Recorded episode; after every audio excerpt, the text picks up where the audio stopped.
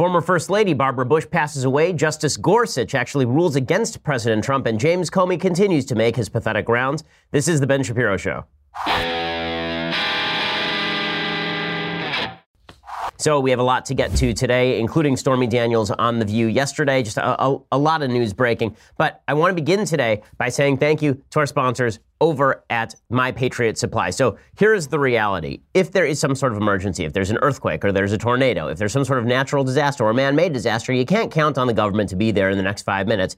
You are probably going to need some resources to sustain you, at least for a relatively short period of time. FEMA is not exactly doing its job all over the country. Sometimes they do, sometimes they don't. But this is the, the, the, best thing you can do is prepare while things are calm, which is why this is the week to stock up on emergency food. So today you can get this Ben Shapiro special offer from My Patriot Supply right now. Buy one four-week emergency food kit for only 198 bucks, and you get one for free. So it's buy one get one free over at emergency food kits, right? At preparewithben.com. Check out preparewithben.com. Purchase one right now. My Patriot Supply will send you an additional four-week food kit for free. Call 888-803-1413 888-803-1413 or order online at preparewithben.com. These kits do include breakfast, lunches, and dinners, and they are packed in a rugged slimline tote. The food lasts for 20, in storage for 25 years. It is shipped for free discreetly to your home. There's a purchase limit of two per order, so now's the time to do it. Supplies are limited. Again, 888-803-1413 or preparewithben.com, preparewithben.com. Again, when you go there, check it out. Get your emergency food supply. You get a four week emergency food kit for just 198 bucks, and you get another one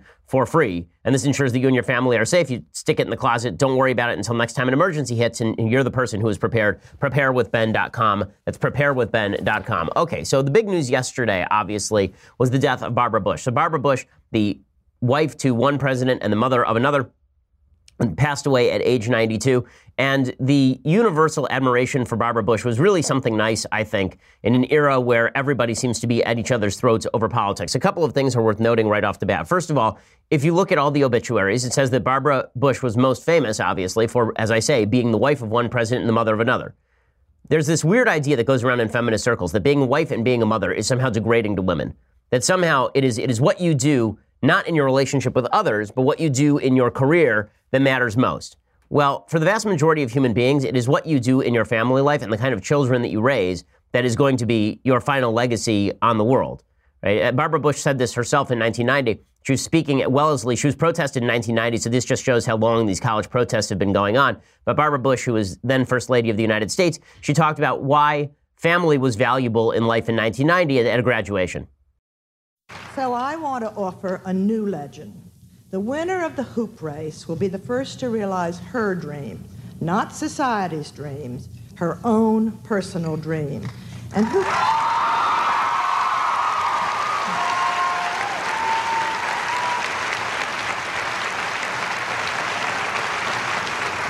Who knows?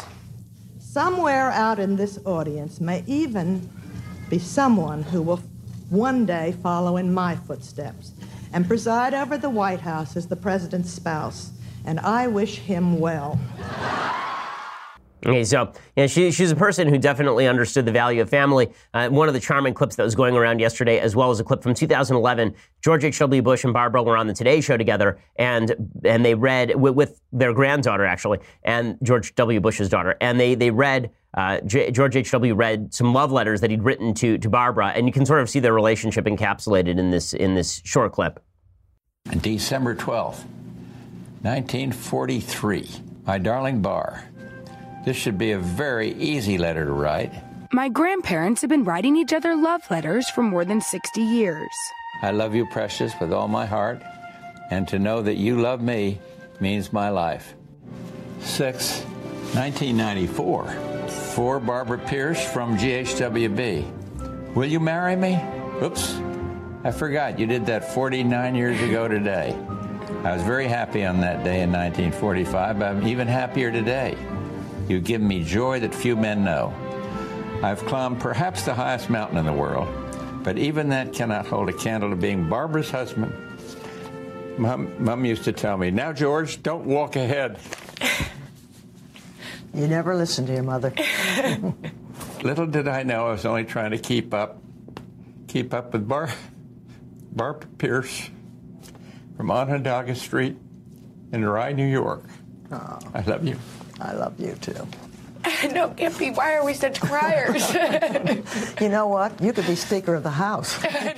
Okay, so uh, Barbara Bush, uh, she, she, was definitely a pistol. There's a good piece in the New York Times by Christopher Buckley, who is a, uh, a novelist and speechwriter for VP HW from 81 to 83. And he talks about exactly who Barbara Bush was. Uh, he said that he learned a couple of lessons from her. He said there was no falsity, no pretense, no guile, no spin, no art to Barbara Bush, who died on Tuesday. She was what you see is what you get, avant avant la letter. Uh, Americans are always clamoring about the virtues of transparency. Barbara Bush was as transparent as distilled water. Who but she would have said of her own adored son as he waited a campaign for the presidency? If we can't find more than two or three families to run for high office, that's silly. There are a lot of great families. There are other people out there that are very qualified. We've had enough Bushes. Thanks, Mom. If she was in Mrs. No Nonsense, she also had a playful, even girlish side to her. On one occasion, I was alone in a freight elevator with Mr. and Mrs. Bush and their Secret Service detail when it got stuck between floors. Stuck elevators are viewed grimly by the Secret Service. The atmosphere quickly elevated to condition red with hands reaching for the holstered Glock 9s, orders barked into wrist mics, and all the rest. The Bushes were blithe. I was standing behind them. Mr. Bush's fingers reached for Mrs. Bush's derriere and gave it a pinch. She turned to him and grinned like an 18 year old. Hiya, fella, she said. So I can claim to have witnessed a primal scene between mom and dad Bush. So just, uh, you know, she, she was apparently uh, a, a really a really good woman um, by virtually all accounts. And there were tributes that came in from the Clintons, there were tri- tributes that came in from the Obamas, and class all across the aisle, except, of course, for the far left. The far left found an excuse to be upset about Barbara Bush. Uh, so Randa Jarrar, who is a professor at Fresno State and obviously a delightful human being, she tweeted out Barbara Bush was a generous and smart and amazing racist who, along with her husband, raised a war criminal. F out of here with your nice words. So you can always count on Twitter to provide you some of the best in American life. Um, but th- this does demonstrate that th- there is a, a, primal hatred that exists on both sides of the aisle, unfortunately, with regard to some of these figures, because the reality is that if people can't get beyond their own politics to, to see the personal side of people like Barbara Bush, who is not a political figure, right? I mean, Barbara Bush is the kind of woman who, when she was the, the first lady, in 1989. It was right after the election. Uh, there was a lot of talk about how babies with AIDS, people were afraid that if they held a baby with AIDS or if they, they if, if a baby with AIDS spit up on them, that they would actually get AIDS. Barbara Bush went to a, a children's center where there were babies with AIDS, and she actually went and she picked them up. She carried them around in front of the cameras just to demonstrate that this was not a serious danger. Uh, and uh, yeah, the, the fact that people hate each other so much in today's modern politics, they're ripping on Barbara Bush, 92 years old, uh, on the day of her death is really classy. It's not quite the same thing as ripping on Ted Kennedy the day of his death. I mean, that guy actually left a woman to drown in a car. Barbara Bush, Bush did nothing of the kind. You know, that, that may be the, the extent to which our politics have gone awry. Now, speaking of our politics going awry, uh, the, the story of the day yesterday continued to be the Stormy Daniels fallout, uh, the Michael Cohen fallout, and all of it continues to be very weird and very bizarre. We are obviously living in a reality show simulation. Uh, the, the, the former leading presidential candidate for the Democrats for a certain period of time, Bernie Sanders, actually tweeted out today that he wants Cardi B to decide Social Security policy. See, I was joking when I said I thought the Cardi B's tax policy was great because I don't think Cardi B knows all that much about tax policy. Bernie Sanders apparently was not joking. That just shows you how crazy things have gotten. Well, now Stormy Daniels was appearing on The View. And if you don't believe that so much of our controversy, so much of the hatred that we see in America's public life is now driven by the TV theatrics of our political actors, all you have to do is watch TV for five minutes and be disabused of this. So Stormy Daniels, who is a self-aggrandizing porn star who had sex with a married man in 2006, earned $130,000 out of it right before the election, and then decided to forego the $130,000. She's giving it to Planned Parenthood, which is obviously a very classy move. Uh, and uh, she instead wants to make a fortune by speaking openly about her affair with Donald Trump, which lasted apparently a grand total of one night.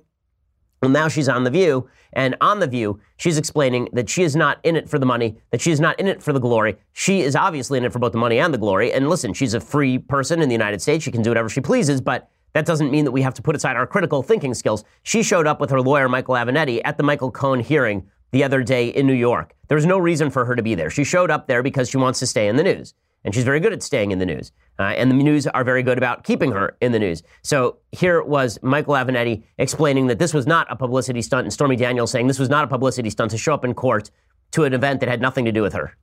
I want to address the first part, and I'm going to let her address the second part. As it relates to us having nothing to do with the case, I mean, that's just not accurate. On Friday, Judge Wood, who I know, granted me access to that case, stated that she would hear from me as to any issue that I wanted to speak about, recognizing that we did have standing in connection with that case because some of these documents that were seized relate to her. And in fact, the warrants stemmed in significant part from what happened to my client. So we had every right to be there, and Judge Wood, the sitting federal, federal judge, would not have granted me access to address the court if we had no business being there. But I'm going to let Stormy mm. speak to this issue of making money from the tour, et cetera. Go ahead. Yeah. Can I just say, first of all, I did not name the tour. that you won't hear me say it. I haven't promoted that name. I think it's awful. Um, I, I, know, think the name's awful? Yeah, I, I, don't like to use. I think it's cheesy and a play on someone else's idea, and I try not to do that. Mm-hmm. Um, a strip club owner in uh, the Carolinas came up with it, and everyone else has latched onto it. Um, as far as the tour, I've yes, I've gotten more bookings than usual, but I'm doing the job that I've been doing for the last almost 20 years. Um, yes, there's a lot of publicity, but I didn't do it for that because this isn't what I want to be known for. Um, as a matter of fact, I hid for quite a while, and it's it's overwhelming and intimidating. Okay, and, I'm sorry. I'm sorry. Like. I'm sorry. The, the media portraying Stormy Daniels as some sort of great heroine who's coming out here because she just wants the truth told. This isn't what she wants to be known for. Yes, I'm sure she wants to be known for the Witches of Breastwick. That's what she wants to be known for, right? What she really wants to be known for is stripping, but not on the Make America Horny Again tour, which is what the name of her tour is. That's the name that she doesn't want to mention there. And she, she feels really bad about that because, I mean, that's humiliating. It's not humiliating to strip naked in front of a bunch of men after talking about having an affair with the President of the United States. That's not humiliating. It's really the name of the tour. That's really where you got to draw the line. I mean, if you're going to talk about class, that's really where you got to draw the line. It's not, you know, the being a pornographic actress thing that's that's humiliating in any way. It really is the fact that you're now speaking on the View, fully dressed about all of this stuff. That's that's not what you want to be remembered for. You definitely want to be remembered for those lesbian those lesbian porn scenes. That's that's definitely the thing that's going to go on the epitaph right there. Like what in the world? And we're supposed to believe that our politics are not broken in any significant way. Uh, I, am going to show you more of our politics being broken in just a second because this this interview on the View really was quite astonishing. But first, I want to say thanks to our sponsors over at Dollar Shave Club. So, dudes, your bathroom called, and it is time to give it the cleaning it deserves. Get rid of all the junk that's lying around. I know in my bathroom there was a lot of junk just lying around, stuff that you'd gotten from the drugstore and that you can throw out now because everything you need is coming in a small box from Dollar Shave Club. DollarShaveClub.com delivers everything you need to look, feel, and smell your best. They're more than just razors, and it's better than shopping in a store. They have razors, shave butter, shampoo, body wash, toothpaste, everything you need to look, smell, and feel your best. I get an amazing high quality shave every morning from my Dollar Shave Club Executive Razor right here under my jawline. It is the best razor that I have used, and they have their Dr. Carver shave butter, which is also fantastic. It goes on clear so you don't cut your jugular when you're shaving. And since DSC delivers everything directly to you. You don't have to set foot in a store, wandering the aisles, hunting for razors, shampoo, body wash, toothpaste, none of that. Clean up your bathroom and your morning routine. Join Dollar Shave Club today, and just for, for just five bucks with free shipping, you'll get the six blade executive razor, plus trial sizes of shave butter, body cleanser, and the one wipe Charlie's. Then keep the blades coming for a few bucks more every month. Get yours as dollarshaveclub.com slash Ben. That's dollarshaveclub.com slash Ben for the special deal, dollarshaveclub.com slash Ben. Check it out. There's a reason they're one of the fastest growing companies in the country. Okay, so speaking of the craziness of Stormy Daniels on The View, everybody's favorite portion of television, of course, yesterday was the reality TV show reveal of the of the likeness of the person who allegedly threatened Stormy Daniels. So I do love that Stormy Daniels says in this interview she tried to stay silent about this for a long time. Well, no, actually she tried to sell the story to In Touch magazine, and then she tried to sell the story to National Enquirer, and then she sold sold the story to Trump, and now she's selling the story to the media. So that's not good at being quiet about things, just last I checked. But she says in 2011, after In Touch Weekly was going to print a story about her having a one night affair with Trump, and she was going to get like 15 grand for all of that, uh, then some weird guy came up to her in the parking lot of some grocery store with her daughter and said to her something about how this, uh, how uh, nice baby you got there. It'd be a shame if something happened to her mother, which is just something from a bad dime novel. Maybe it happened, maybe it didn't, but um, this reveal on the View is just so ridiculous. I'm sorry. If this were if this were something that really mattered to Stormy Daniels, I assume she would make a police report of some sort. I assume that she would actually turn in this photograph to the police.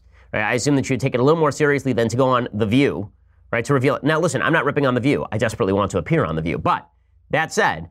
This does not exactly pass the smell test in terms of non publicity seeking behavior from Stormy Daniels. Stormy, you recently sat down with a forensic artist, a very well known one, mm-hmm. um, who created a sketch of the alleged suspect based on your memory from that day. And now you're ready to reveal that sketch for the first time. Can we take a look at that sure. with you? Oh. There you go. And to your recollection, is, is, is that the person that threatened you? Absolutely. Looks exactly like that person? Mm-hmm. Wow. To your recollection, is it the most generic looking photograph you have ever seen of any human being ever? It looks like every male star of the last 30 years in Hollywood. Wow. Thanks, thanks, Stormy, for that. You've really cleared it up. I'm sure that all the information will certainly be forthcoming. Although I have my own suspicions that it was Tom Brady fresh off Deflategate. He had to do something to get his name out of the headlines, and so he decided to go and threaten Stormy Daniels in 2011 wearing the boy band haircut. Just really strong stuff from Stormy Daniels there. And the media taking all this stuff seriously is truly incredible. But of course, that's not the only stuff they're taking very, very seriously. They are also taking very seriously and continuing to do so all of the all of the information about Michael Cohen. So Michael Cohen, of course, is President Trump's lawyer.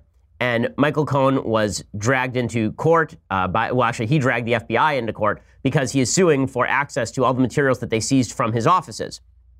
There's a lot of speculation about what exactly is in those materials, what exactly Michael Cohen has to worry about. But the two big headlines to come out of this are that Michael Cohen is in serious legal jeopardy, which could be trouble for Trump, and two, that one of Michael Cohen's clients was, of course, the, the talk show host on Fox News, Sean Hannity, right, who, with whom I'm friendly. So Michael Avenatti, uh, who is the lawyer for Stormy Daniels, again on The View, he says that he has no fear that Michael Cohen will eventually flip on Trump and Trump will be taken down by the great and brave Stormy Daniels. Here he is actually on MSNBC, Avenatti, talking. I mean, the guy just must have, he must live at these TV studios as often as he's appearing on TV. You think Michael Cohen's wife is going to advise him to take a 20-year bullet well, for the president? What about I his children? Daughter. What about his children? I mean, listen, Donny Deutsch knows uh, Michael Cohen, and we know other people that know Michael Cohen. He loves his kids. He loves his family. And he loves his kids more than he loves Donald Trump. Well, I understand I the loyalty and all that other stuff. But that only goes so far. It only goes so far when your own children are saying, Dad, what's going on? It's either Trump or not watch your kids grow up. What okay, the, the, the, level of speculation that is occurring right now on cable television is just astonishing. I was watching CNN again at the gym yesterday, and I, am trying to remember whose show it was, um, but one of the shows was just the entire hour was dedicated to speculation about the connection between Michael Cohen and Sean Hannity, which is cable news' other favorite topic. They're fascinated with the idea that Sean Hannity had the same lawyer as the president. Well, is that really a giant shock? That Sean Hannity is friendly with the lawyer for the president. Sean Hannity is probably calling Trump every night. In fact, I have pretty good information that he does talk to President Trump on a very frequent basis. The Washington Post reported the same thing today. That's not any sort of surprise, and he's known Michael Cohen for years. The only weird legal issue here is that Sean has alternatively claimed that Cohen was his lawyer and that Cohen was not his lawyer for purposes of confidentiality and privilege. That does make some difference, but the, the newsers that are going crazy over this, the, the CNNs and MSNBCs that are going totally nuts over this, I'm just wondering what's so crazy about Hannity having the same lawyer as Trump. Like, I assume that Hillary Clinton's lawyers represent a lot of members of the media because she probably is represented by mainstream law firms. Is that the end of the world? Right? Half the people in the media worked in the Clinton administration.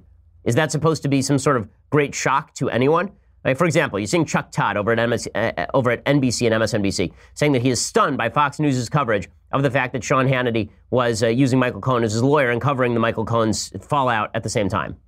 I, I'm just, I am stunned that Fox had no punitive response. Not a Sean Hannity must disclose every night. Not a he can't cover this story. Not a he's been suspended for a week. Nothing.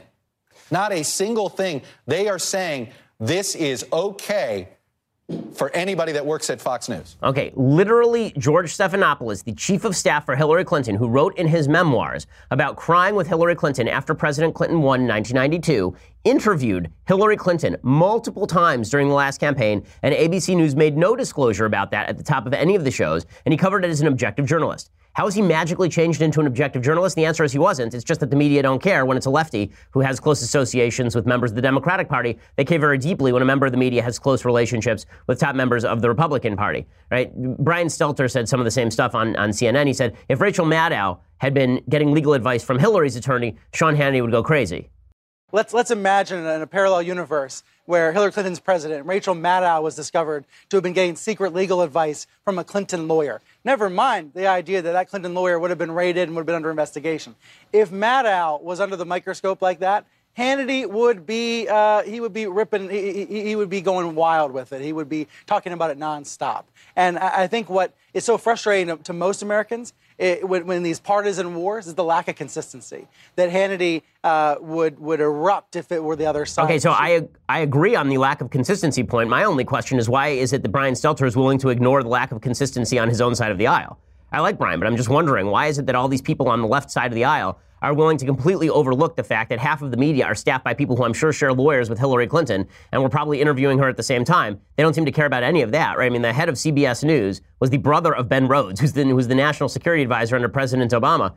You know, whether or not that makes a difference in news coverage is is questionable, but it is something that ought to be displayed on a regular basis. These close relationships that are happening in the media all the time. I'm just amazed that the media suddenly latch onto all of this, except they're not really amazed. They don't like Sean Hannity very much, and obviously they don't, they don't like President Trump very much. Now, speaking of not liking President Trump, James Comey continues to do his tour of, uh, his publicity tour about his book, demonstrating a higher loyalty to a higher royalty. That dude is very interested in making a lot of money off of his book, and he is nonstop on television lately. Uh, it is really amusing to watch him. So, yesterday he said that President Trump has a weird obsession with James Comey. This is what Comey said. He said, Donald Trump is treating me like a scorned high school date. Dude, you're the one who literally went and wrote a book about how much you don't like Trump. Right? Trump wasn't saying a lot of stuff about you until you decided to come back with the book. Now, I'm not really pleased with how Trump has handled the whole James Comey debacle. I didn't think that it was greatly handled in the first place. But for James Comey to be walking around saying that Donald Trump is the scorned lover in this particular relationship seems to be uh, ignorant of, of things like mirrors and self awareness. It's, it's pretty incredible. And speaking of lack of self awareness, watch as Eric Holder tries to defend James Comey from the predations of Donald Trump. He says that Donald Trump does not believe in the rule of law. Remember, this is the attorney general who was held in, in contempt of Congress for failing to turn over records. This is the guy who was responsible for the Fast and Furious scandal. This is the guy who described himself as the president of the United States' wingman, as opposed to, you know, a law enforcement officer, the chief law enforcement officer of the country. And he's he's complaining about Donald Trump not believing in the rule of law. And the media are just sitting there taking this. And then people wonder why people are not taking the media seriously. This is why right here. How do you make sense of those two different ways the president talks about law and order? Well, he believes in situational law and order. Um, and uh, there is no way that I think you can resolve the tension that you have just described. Um, he is not a believer in, at base in, in the, the rule of law. Um, he wants to make sure that those people who he likes, the people who support him, are treated in one way, and those other people, whoever those other people are, um, are, are, treated in a, in a different way. Okay, so I love it that, that Eric Holder is sitting here saying this with a straight face. That Donald Trump, you know, he wants to make sure that only his allies are treated fairly, but everybody else is treated unfairly. You were the attorney general under President Obama who utilized the IRS, or at least his IRS, went after conservative nonprofits. You were the attorney general during Fast and Furious. You were the Attorney General during the HHS scandal. There were a dozen scandals that happened under Eric Holder, and Eric Holder was simultaneously describing himself as Barack Obama's wingman. And now he says that Donald Trump is inconsistent about the use of law enforcement. It's really incredible. Speaking of inconsistent about the use of law enforcement, James Comey, you know, again, the guy with the higher loyalty, he comes out and he says that he has no opinion on disciplining Andrew McCabe. Andrew McCabe, of course, was deputy director of the FBI when James Comey was there. And now it turns out that Andrew McCabe repeatedly lied to the FBI. He repeatedly lied over and over. And that's why he was fired. And now James Comey says, well, I have no opinion on prosecuting Andrew McCabe. I really have nothing to say about that. So he didn't deserve the discipline he got, Andrew McCabe? No, I think the process, I don't have a view on what the ultimate discipline should have been, but this is the system working. This is the Justice Department holding accountable its employees to the truth. So he has no opinion on what should happen to Andrew McCabe. Amazing. He had an opinion on what should happen to Hillary Clinton. He has opinions on what should happen to President Trump, but he has no opinion on what should happen to Andrew McCabe, But the guy who worked underneath him and who was simultaneously leaking materials to the media and pretending that somebody else inside, D, inside the FBI was was performing those leaks. The inspector general ha- has a full report on Andrew McCabe. Okay, and what they found is that McCabe lacked candor on multiple occasions and violated FBI policy when he authorized the disclosure of sensitive investigative information to a reporter. And James Comey has no opinion on any of this. But don't worry, the only people who are engaging in selective use of law enforcement are members of the Trump administration. And look how the media prop Comey up, right? Stephen Colbert has on James Comey last night Comey actually raised Colbert's ratings, which is not a shock because Colbert's ratings have been very up and down. Um, and they drank together, I mean, Comey and Colbert, because there was that story in Comey's book about how Comey, after being fired, drank red wine from a, from a paper cup on a plane on the way home uh, to Washington, D.C. So, of course, Colbert and Comey drank together. The last time Colbert drank with somebody, it was Hillary Clinton. Not a shock there either. But here's Colbert really just massaging uh, massaging Comey's shoulders. If it felt like you were working for a, a mob boss, were you surprised that you got whacked? Because that's what they do. I actually was quite surprised because I thought I'm leading the Russia investigation. Even though our relationship was becoming strained, there's no way I'm going to get fired or, or whacked. Because why? Why wouldn't you get fired? Because that would be a crazy thing to do. Why would you fire the FBI director who's leading the Russia investigation? Because you're leading the Russia investigation. What, I don't know if you've dealt with mob bosses before, but they don't like to be investigated. Okay, so Stephen Colbert, of course, is making a point that he doesn't know that he's making, which is if James Comey really thought all these terrible things about Trump, why didn't he quit the first day? Why didn't you just quit and say, the president asked me for a loyalty oath? I wasn't willing to give him a loyalty oath, and I'm not going to serve under that president. But of course, James Comey is there in his, in his I, I don't even know what he's wearing. I mean, he's wearing like a black shirt and a gray jacket that makes him look like something straight out of 50s lounge. Uh, and Stephen Colbert is, is talking with him, of course, in the most glowing terms about President Trump. All of this stuff is so off putting. James Comey has nothing new to tell. We know his story, okay? And his story is what his story is. He, he's so self aggrandizing that I think he's actually undercutting his own cause. James Comey, again, former FBI director, yesterday he said that he imitated LeBron James on leadership. No, this isn't, this isn't a, a real, this is just astonishing. This isn't him pandering in any way. This is what he says. I'm sure that he just goes around talking about LeBron James on leadership. This is what James Comey does. I admire LeBron James, and he's probably about to find out I used to talk about him all over the FBI and say he illustrates what the endless pursuit of excellence looks like. But every offseason I've read, he tries to find a part of his game to make better, which is crazy because he's already better than everybody else. It's because he measures himself not against the others, but against himself. So I used to say inside the FBI, look, this is a great organization, but it's not good enough. It can't ever be good enough. We have to find parts of our game to make better. Look at LeBron James. He is insufferable. I'm sorry, he's just insufferable. There's no way to watch James Comey and not think that he's actually doing damage to the anti Trump cause by being this insufferably douchish. I mean, it's just awful. That's not even a word, but I've coined it for James Comey. My goodness gracious. Know, it, President Trump doesn't help himself, by the way, when he fires back on this. He should just let James Comey hang out there in the breeze. I mean, he really should just let James Comey, all six foot nine of him, say silly things and, and be looked at as silly, but President Trump can't help himself. So he tweets out Slippery James Comey, the worst FBI director in history, was not fired because of the phony Russia investigation, where, by the way, there was no collusion except by the Dems. Uh, you know, Mr. President, you literally said on national television to Lester Holt that you fired him because of the Russia investigation. Like, you literally said that. That's the only reason there's a special counsel right now. Right? The, the revisionist history from President Trump is not helpful here. So James Comey may have been a terrible FBI director. I think that he was. James Comey may be a self aggrandizing douche. I think that he is. But President Trump made a big mistake when he fired James Comey and then went on national television to brag about it, saying that the real reason he fired James Comey is because Comey wouldn't come out and say that he was innocent in the Russia investigation. That forced Rod Rosenstein, the guy who wrote the letter that provided the impetus for firing James Comey, that forced Rosenstein to recuse himself and appoint Robert Mueller. There would be no Robert Mueller today if it were not for President Trump firing James Comey and then talking about it on national television. So him denying it now is just silly you know, again, the president should be above these things. He should just let it all play out. Everyone can see this stuff, okay? I have enough faith in the American people that they can look at the Stormy Daniels stuff and they can look at her revealing ridiculous mock ups of, of generic looking white men who threatened her in a parking lot and say, all of this seems like reality TV show nonsense. The president apparently doesn't have that faith or he can't control himself. So he tweeted out about Stormy Daniels. Uh, he said that this was a, a, con job as well. He said, quote, a sketch years later about a non-existent man, a total con job playing the fake news media for fools but they know it! Exclamation point.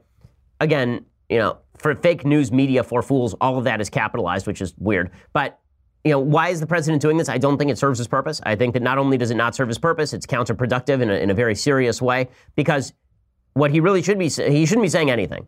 But if his people are saying anything, it should be, well, if that actually happened, then the president had no knowledge of any of that. When he just says that this is a non existent man, when he comes out and says this, this never happened, now he's in a food fight with a former porn star he had sex with. And none of this is good for the president. None of this is good for the president's agenda. Now, speaking of not great for the president's agenda, yesterday, there were a couple of dings uh, in, in the White House. Uh, one of those dings came courtesy of Justice Gorsuch. So there's been a lot of talk, of course, about Justice Gorsuch and Justice Gorsuch being President Trump's main, uh, main victory uh, as president of the United States. There's a lot of truth to that. I think Justice Gorsuch has been terrific thus far. Well, he ruled on a case yesterday, and a lot of folks were very angry at him. Uh, they were angry at him because he sided with the court's liberals on a case with regard to the mandatory deportation of, uh, of illegal immigrants. Uh, so the case was called Sessions versus Dimaya and involved a legal immigrant who came to the United States years ago. As an adult, this guy was twice convicted of burglary. Federal law permits deportation of legal immigrants if they are convicted of an aggravated felony, one type of which is a crime of violence. The Obama and Trump administrations both claim this, according to Allahpundit over at Hot Air, that burglary can be categorized as a crime of violence because of the way the statute is worded. Any crime which, by its nature, involves a substantial risk that physical force against the person or property of another may be used in the course of committing the offense is a crime of violence, whether or not physical force was actually used. In deciding whether a crime by its nature is a crime of violence, courts are supposed to look at what the ordinary case involving that crime might look like. So the court's four liberals thought that this was unconstitutionally vague, this did not make clear when you could deport somebody and when you could not deport somebody. And Gorsuch concurred. He said that the Congress has to do a better job of writing its legislation. Right, here's what he wrote. He wrote, vague laws invite arbitrary power. Before the revolution, the crime of treason in English law was so capaciously construed that the mere expression of disfavored opinions could invite transportation or death. The founders cited the crown's abuse of pretended crimes like this as one of their reasons for revolution. Today's vague laws may not be as invidious, but they can invite the exercise of arbitrary power all the same by leaving the people in the dark about what the law demands and allowing prosecutors and courts to make it up.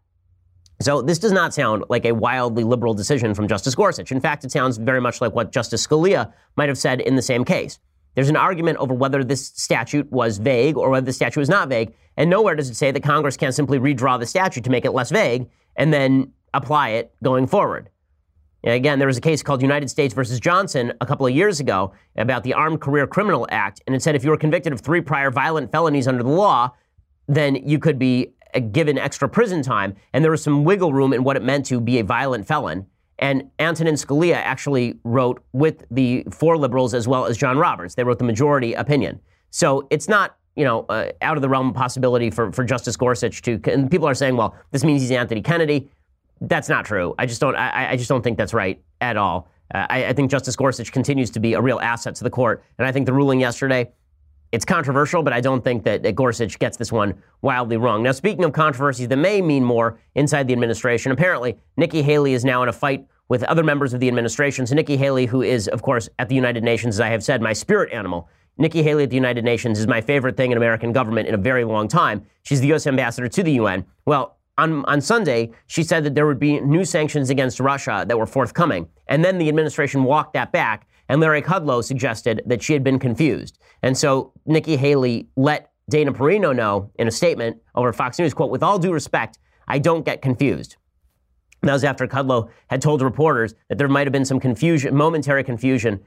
He said she was certainly not confused. Kudlow backed down. I was wrong to say that, totally wrong. So apparently what happened is that she made these comments and then the circumstances sort of changed and she was not informed of that. And so there was a miscommunication in the White House. That is not a particular shock, but Haley getting very aggressive about the fact that she was not confused about anything. I think that's because you know, look, Nikki Haley has some pretty strong principles, and I think that she's right to hold those principles. Now, one thing you got to be aware of is there are members of the White House who don't like Nikki Haley, and there are members of the White House who are not fond of Mike, uh, of Mike Pence, the vice president. So there's a story from the New York Times today all about how Nikki Haley and Mike Pence are secretly planning a coup inside the White House. That Mike Pence wants to run for president, and Nikki Haley would run for VP in 2020 if something should happen to President Trump, that they're sort of stationing themselves that way.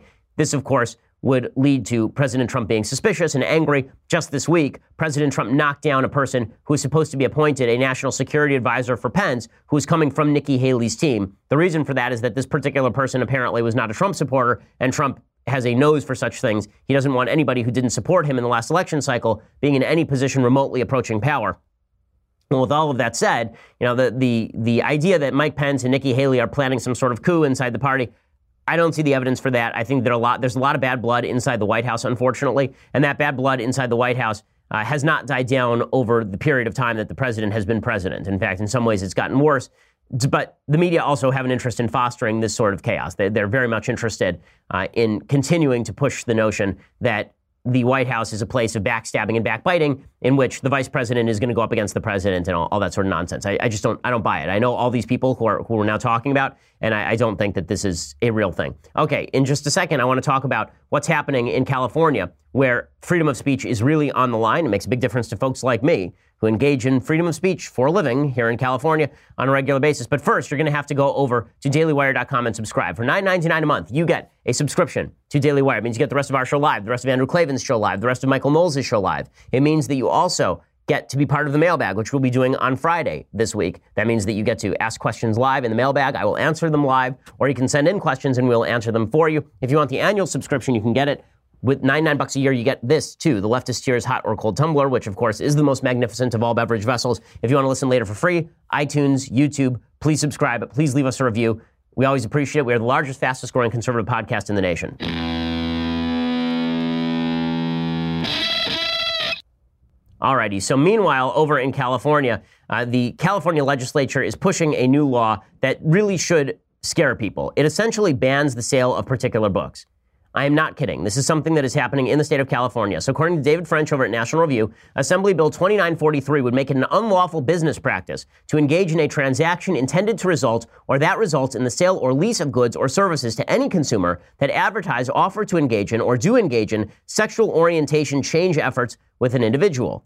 The bill then defines sexual orientations change efforts as any practice that seeks to change an individual's sexual orientation. This includes efforts to change behaviors or gender expressions, or to eliminate or reduce sexual or romantic attractions or feelings toward individuals of the same sex.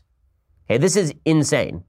I'm sorry, this is this is insane. This bill is totally crazy. It doesn't matter whether you believe that conversion therapy works. I think the evidence on that is at best mixed and leaning very strongly toward no. But that does not mean that you shouldn't be able to read a book about how to fight particular urges or that urge you to behave in certain ways. Right? The entire religious worldview is that you have lots of urges, right? We all have lots of urges, and a lot of those urges are bad for you, and you should resist those urges as much as possible. But under California law, such books could be banned in the state of California. Like, really. And even worse, it says it includes efforts to change behaviors or gender expressions. So, in other words, if I have a three year old kid and that three year old kid is expressing that they want to be the opposite sex. I can't take that kid to a therapist who's going to say that, who's going to try to make sure that my kid's feelings of gender disorientation are alleviated. I, I, I don't have the ability to do that in the state of California. How in the world is that constitutional? The answer is it's not constitutional. The answer is also that folks on the left in California don't care. So we talk about tyranny coming in the guise of a happy face, well, this is what we're talking about the folks on the left in California suggesting, of course, that gender expression is innately baked into the cake, that gender, that sexual orientation is innately baked into the cake, and that any attempt by anyone to say any different should be illegal in the state of California is fully crazy and fully violative of First Amendment basic freedoms. It's also not true. Okay, it's also not true. Human behavior changes on a regular basis. Now, I'm not talking about your desires. Your desires may not be changeable. But it is a fact that when it comes to, for example, gender expression, 80% of all kids who identify as cross gender when they are young grow out of it by the time they are teenagers. And you're now telling me that I have to reinforce that at the state level, and that if I don't, the state is going to sue me? The state is going to punish me? And remember, this isn't just seeking the services of a, psych- of a psychiatrist. This is if I even buy a book about this. If Barnes & Noble carries a book about how to deal with a, a child who's suffering from gender dysphoria, and that book suggests that you don't have hormone treatment or humor it, that this may actually be a violation of California state law? I mean, this is insane. This is, it's totally crazy. As David French writes, to take one example, large numbers of children who exhibit gender dysphoria eventually desist. Their dysphoria resolves itself as they grow older. Indeed, there's serious research indicating that this is the most likely outcome for a child with gender dysphoria. But under AB 2943, the very act of communicating this truthful and indeed hopeful message could very well lead to legal jeopardy. Not just that, you can see a world in which California goes even further than this and starts taking children out of homes. If you're a parent who says, listen, my little girl is not a little boy, no matter what she says, then you could see the state saying you are now in, engaging in child endangerment. I cannot imagine the Supreme Court of the United States would uphold this law. I just can't imagine it. Now, maybe, you know, maybe a couple of the justices would try to uphold the law, some of the more radical justices, but I just can't imagine that the Supreme Court would say this doesn't violate the First Amendment. It very, very obviously violates the First Amendment. It has already passed through two committees by 8 to 2 and 8 to 1 margins. It may come up for an assembly vote this week. And of course, this is the future of California is the future of the left. So if you wonder why folks on the right are so unwilling to make bargains with folks on the left about social issues, this is the reason. Because social leftists are interested in not only changing minds, but enforcing that change on people from above using the power of government. I mean, this is truly evil stuff. Suggesting to people they shouldn't be able to buy books they want to buy, suggesting to people that they shouldn't be able to bring kids to the therapist they want to bring kids to is just insane and evil. It really is. And the fact that California is pursuing it demonstrates how crazy the left has gone on social issues, particularly. Okay, time for some things that I like and then some things that I hate. So, things that I like today. So, I'm in the middle of reading a book by Todd S. Purdum uh, called Something Wonderful. Uh, and it really is a, a, a, great book. It's all about Rodgers and Rodgers and Hammerstein. Of course, I'm a huge Rodgers and Hammerstein fan. Uh, Carousel, Oklahoma, South Pacific, The Sound of Music, um, The King and I. They, they, they, wrote a bevy of fantastic, fantastic musicals. The one I've lately been listening to a lot is Carousel. And you know, I have to say, my kids have totally ruined me. I used to be able to listen to Carousel without crying or without being emotional in any way, and that was the way I preferred my life. And now I listen to Carousel, and uh, and I'm I'm a mess. So well done, children. You've destroyed me as a human being. Uh, but the the relationship between Rodgers and Hammerstein not only does it say something about you know how great art is created, but the art that they created is quintessentially American. If you look at the work that they did, so much of it is about this sort of liberal consensus post World War II and even during World War II about what it was that America stood for, what America was fighting for. They have several shows about cross cultural exchanges. They have a couple of shows specifically about fighting racism.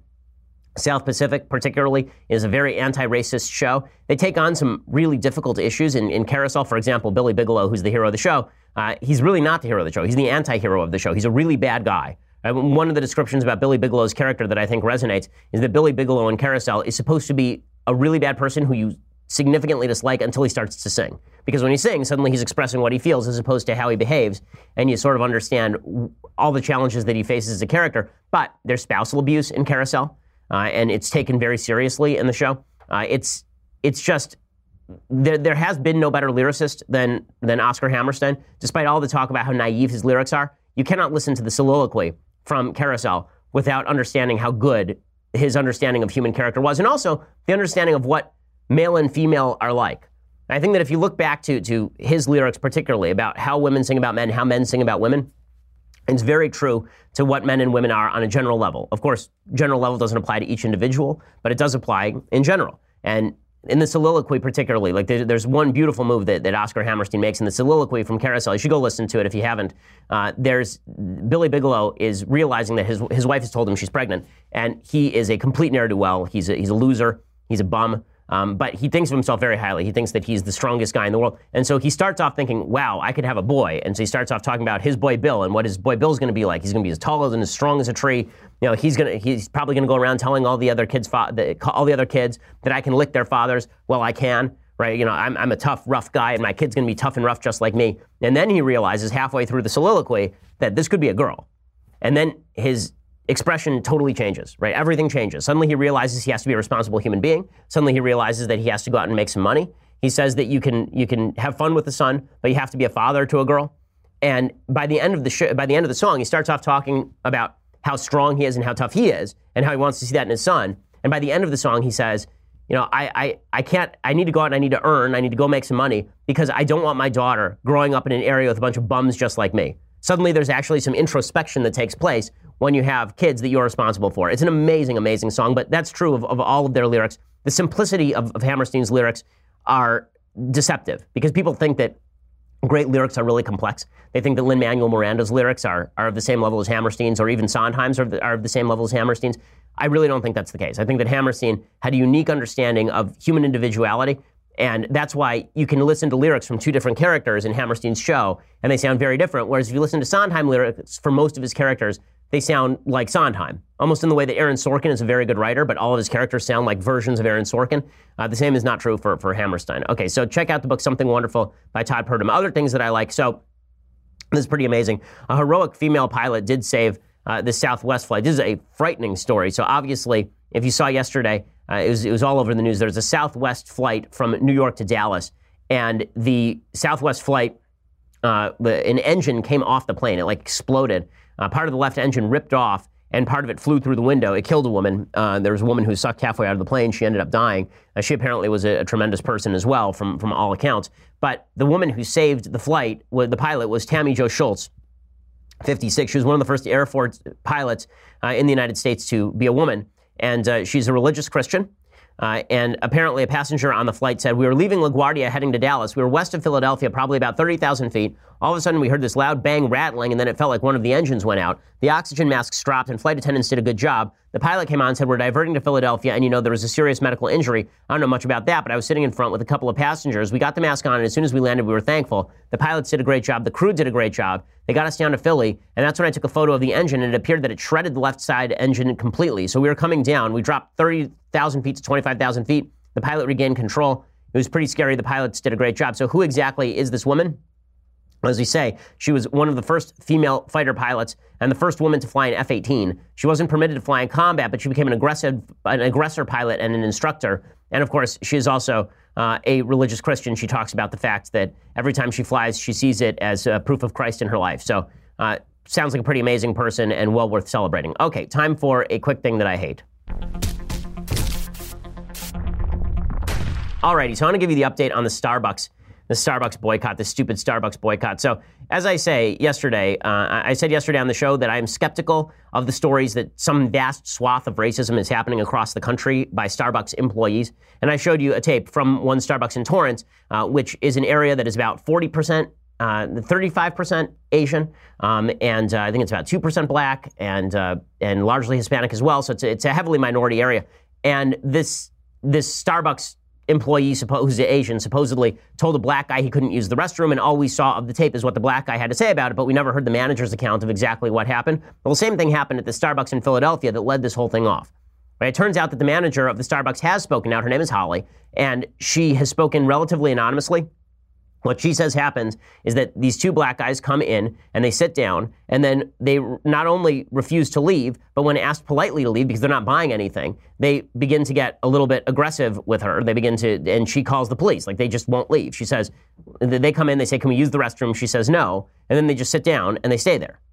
Now, do I believe her? do I believe the two black guys who are talking about this? Well, you know, all I can say is that the supporting evidence tends to tends toward the story of the of the manager. Uh, and the reason I say that is because the police chief, who's a black guy, said that when the police came and they asked these two guys to leave, the two guys said no. The two guys refused and they said, go ahead and arrest us.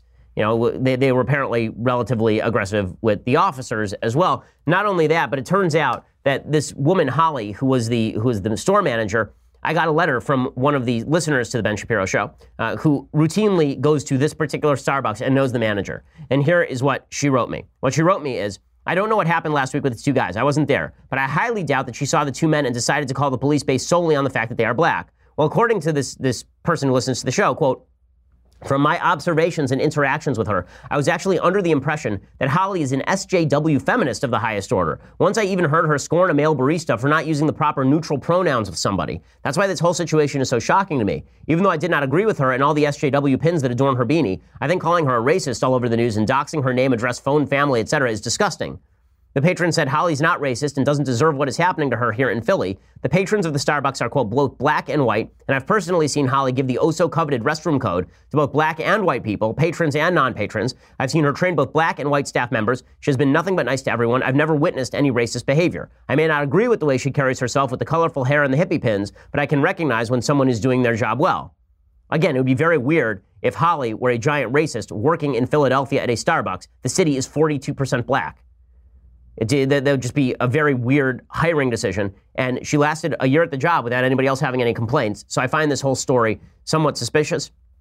But Starbucks is a soft target. Starbucks is never going to say that the incident didn't happen or defend their employee. They're always going to cave into the SJW crowd because this is what they do. This is the danger of, uh, of being on the side of the SJWs. Eventually, they always eat their own. Okay, so we'll be back here tomorrow with all the latest. I'm Ben Shapiro. This is The Ben Shapiro Show. The Ben Shapiro Show is produced by Mathis Glover, executive producer Jeremy Boring, senior producer Jonathan Hay. Our technical producer is Austin Stevens, edited by Alex Zingaro. Audio is mixed by Mike Coromina. Hair and makeup is by Jesua Alvera. The Ben Shapiro Show is a Daily Wire Forward Publishing production. Copyright Forward Publishing 2018. We'll get to more on this in just one second. First, Pure Talk believes in American values and that free should mean, you know, like free. So when you switch to Pure Talk today, you'll get a free Samsung 5G smartphone. There's no four line requirement, no activation fee, just a free Samsung that's built to last with a rugged screen, quick charging battery, and top tier data security. Qualifying plans start at just 35 bucks a month for unlimited talk, text, 15 gigs of data, and a mobile hotspot. Pure Talk gives you phenomenal coverage on America's most dependable 5G network. It's the same coverage you know and love, but for half the price of the other guys. The average family saves almost $1,000 a year. So, I challenge you to choose a company that actually doesn't hate your guts and shares your values. Let Pure Talk's expert U.S. customer service team help you make the switch today. Go to puretalk.com slash Shapiro to claim your eligibility for your free brand new Samsung 5G smartphone and start saving on wireless today. Again, go to puretalk.com slash Shapiro to switch to my cell phone company. I've been using them for years. They're fantastic. You'll love them as well. Go to puretalk.com slash Shapiro and claim your eligibility on that free brand new Samsung 5G smartphone. Start saving.